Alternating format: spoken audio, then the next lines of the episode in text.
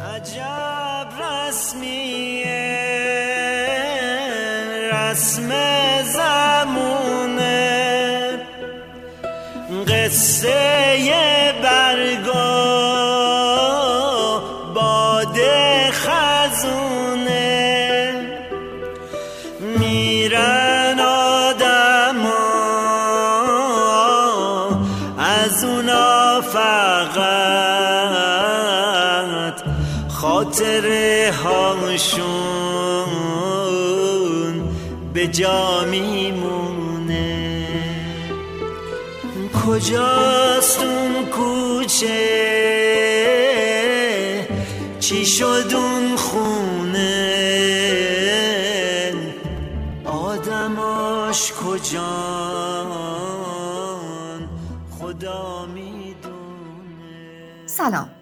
من سگل استری هستم از پادکست داستان پلاس شما را دعوت می کنم به شنیدن داستانی جذاب و اثرگذار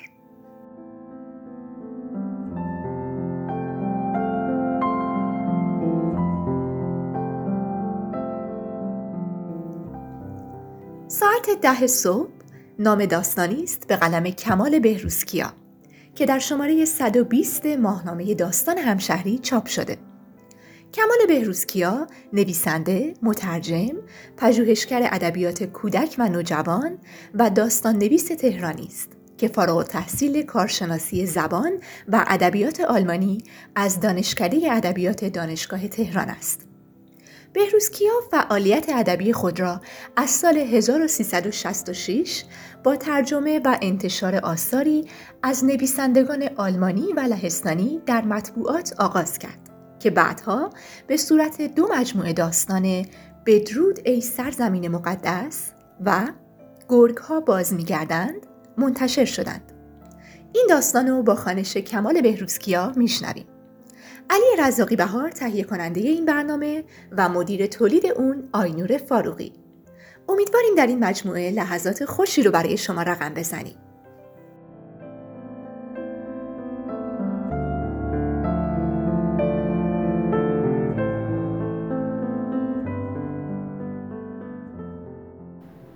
ساعت ده صبح. هفت و نیم صبح که به خانه رسیدم آنقدر خسته بودم که فوری به اتاقم رفتم و لباسم را در آوردم. اما هنوز روی تخت خوابم نرفته بودم که تلفن زنگ زد. گوشی را برداشتم. مادرم بود. گفتم سلام مامان. سلام مادر اومدی؟ بله تازه از راه رسیدم. شما کجا هستید؟ نزدیک فرودگاه. ساعت هفت راه افتادیم. خواستم صبر کنم بیای. پدرت گفت دیر میشه.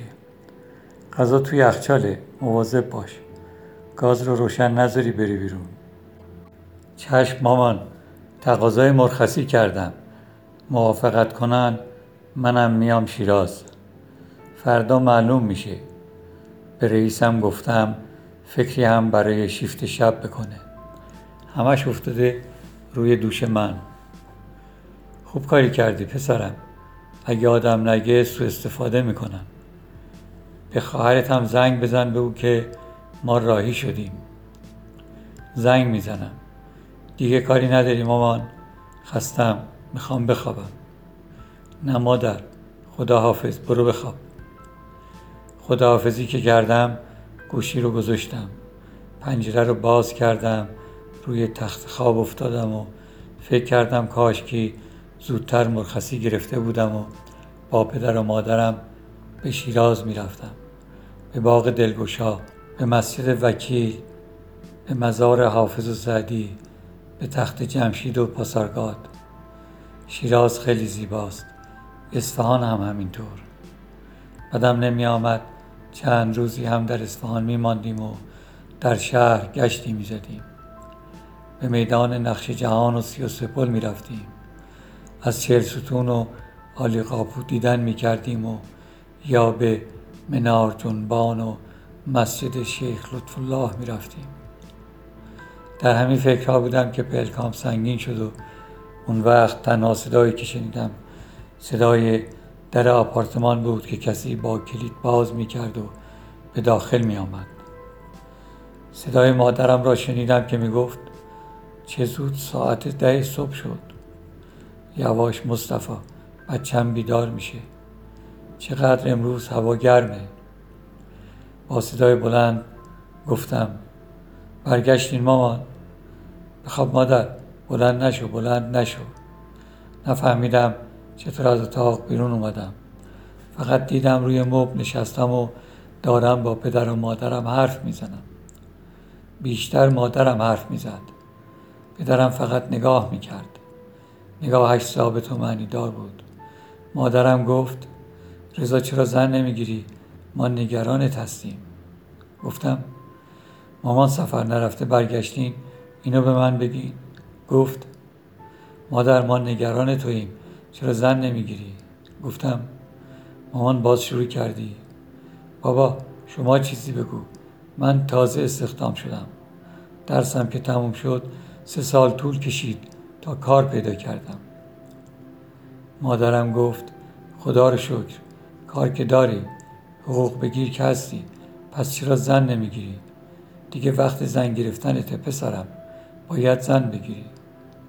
دوباره گفتم بابا شما چیزی بگو با این شرایط چطور می‌تونم زن بگیرم؟ پدرم خیره نگاه هم کرد و گفت مادرت درست میگه پسرم. باید زن بگیری. باید زن بگیری. و چند بار حرفش رو تکرار کرد. طوری که صداش در آپارتمان پیچید. بی اختیار برگشتم و به اتاقم نگاه کردم. در اتاقم باز بود و داخلش دیده می‌شد. پرده توری پنجره تکان می‌خورد. روی تخت خواب آرام خوابیده بودم. حتی صدای نفس هام رو هم میشنیدم. مادرم گفت دیدی؟ پدرت هم میگه باید زن بگیری. وقتی زن گرفتنت پسرم. پدرت هم که اومد خواستگاری من هم سن و سال تو بود. نه مصطفی. پدرم با اشاره سر حرف مادرم رو تایید کرد و گفت بله بله هم سن و سال تو بودم. مادرم گفت چقدر امروز هوا گرم رضا. و بلند شد و از یخچال مقداری یخ در پارچه آب ریخت. با دو لیوان در سینی آورد. لیوانی آب به دست پدرم داد و لیوانی برای خود برداشت و گفت ما نگران تو این پسرم. تا که می‌خوای تنها زندگی کنی؟ هر جوانی باید بالاخره ازدواج کنه. گفتم مامان خانم من راحتم. نکنه از دستم دلخوری زن بگیرم که چی؟ زن گرفتن خرج داره. شوخی که نیست. تو این گرونی وحشتناک. کی زیر بار زن گرفتن میره؟ مادرم گفت چه حرفا؟ همه اول زندگی چیزی ندارن اما کم کم به دست میارن. من و پدرت هم همینطور بودیم. گفتم ولی مامان زمونه فرق کرده. چل پنجاه سال پیش این چیزهایی که امروز هست نبود. توقع ها کم بود. آدما اینقدر چشم هم چشمی نداشتن. کجا مبل چند میلیونی و تلویزیون چند میلیونی می‌خواستن؟ کی برای بچه سه چهار ساله موبایل و تبلت و کامپیوتر می‌خرید؟ ماه پیش زری برای پسر چهار سالش تبلت خریده سه میلیون تومن حالا میگید من با حقوق ماهی دو میلیون و دویست هزار تومن زن بگیرم. چرا نگیری مادر؟ مگه زمان ما این چیزها بود؟ خیلی هم راضی بودیم. بچه سه چهار ساله که نباید تبلت داشته باشه. اینا همش ادا و اطفاره. چشم هم چشمی مادر. زندگی حساب و کتاب داره. خواهرت اشتباه می‌کنه. چند بار بهش گفتم رسم بچه داری این نیست که بچه سه چهار ساله تبلت و تلفن همراه داشته باشه. بچه باید تربیت بشه. درست هم تربیت بشه. نه اینکه هنوز دست راست و چپش و بلد نیست. کامپیوتر داشته باشه.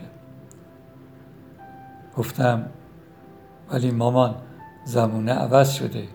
خواسته های مردم فرق کرده. مردم به اینجور وسایل اهمیت میدن. بچه ها باید از دوران کودکی این وسایل آشنا بشن. کار کردن با اونا رو یاد بگیرن. دیگه زمان قدیم نیست که بچه ها تیل بازی و لیله بازی کنن. اینجور چیزها دیگه جزو وسایل ضروری زندگی شده.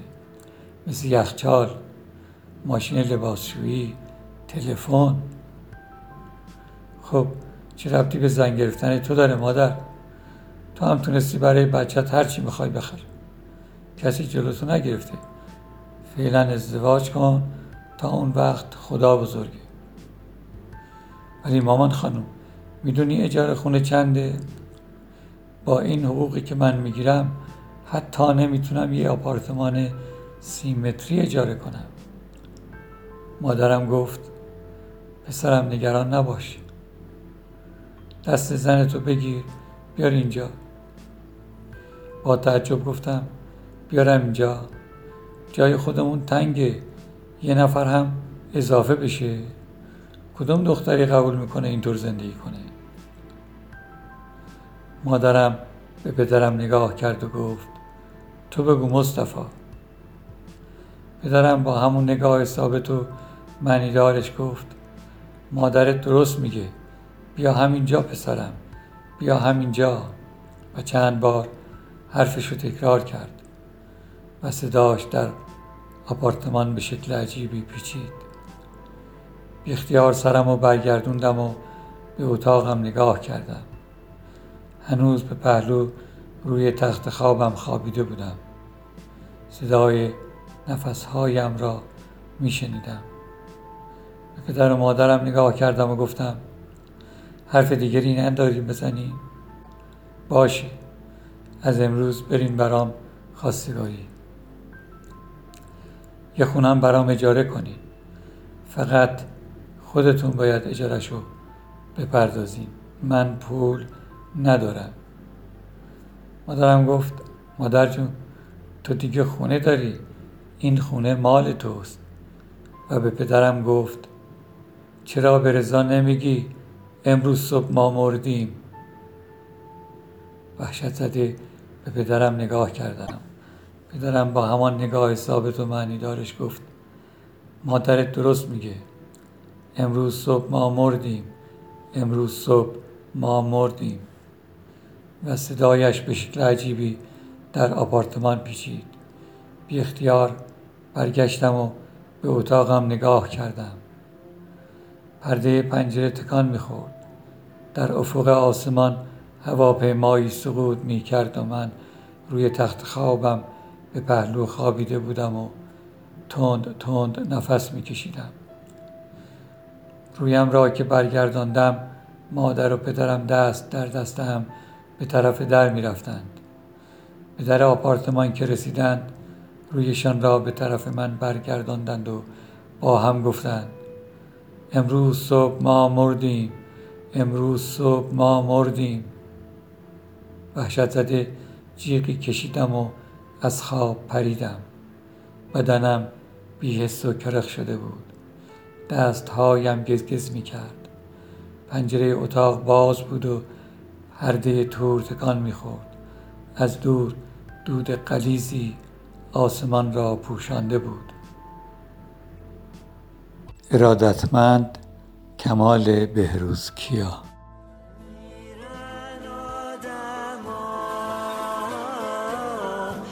از اونا فقط خاطره هاشون به جا میمونه. پرسید زیر لب یکی با حسرت از ماها بعدا چه یادگاری می‌خواد بمونه؟ خدا می‌دونه.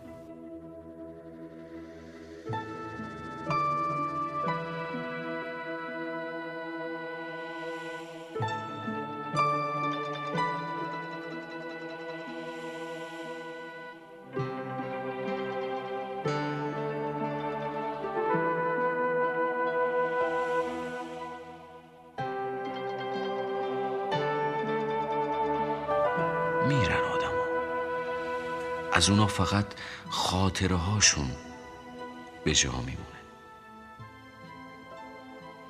کجاست اون کوچه؟ چی شد اون خونه؟ آدماش کجا؟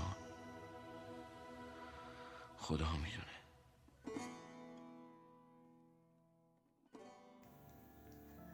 با تشکر از گروه مجلات همشهری شما می‌تونید ما رو در تمامی اپلیکیشن های پادگیر و همچنین شنوتو، ناملیک و کانال تلگرامی داستان پلاس بشنوید. ممنون که با داستان پلاس همراه بودید. برای اسپانسری این برنامه با شماره 0903 63 50 502 در ارتباط باشید. شنبه و سه شنبه هر هفته داستان پلاس رو بشنوید.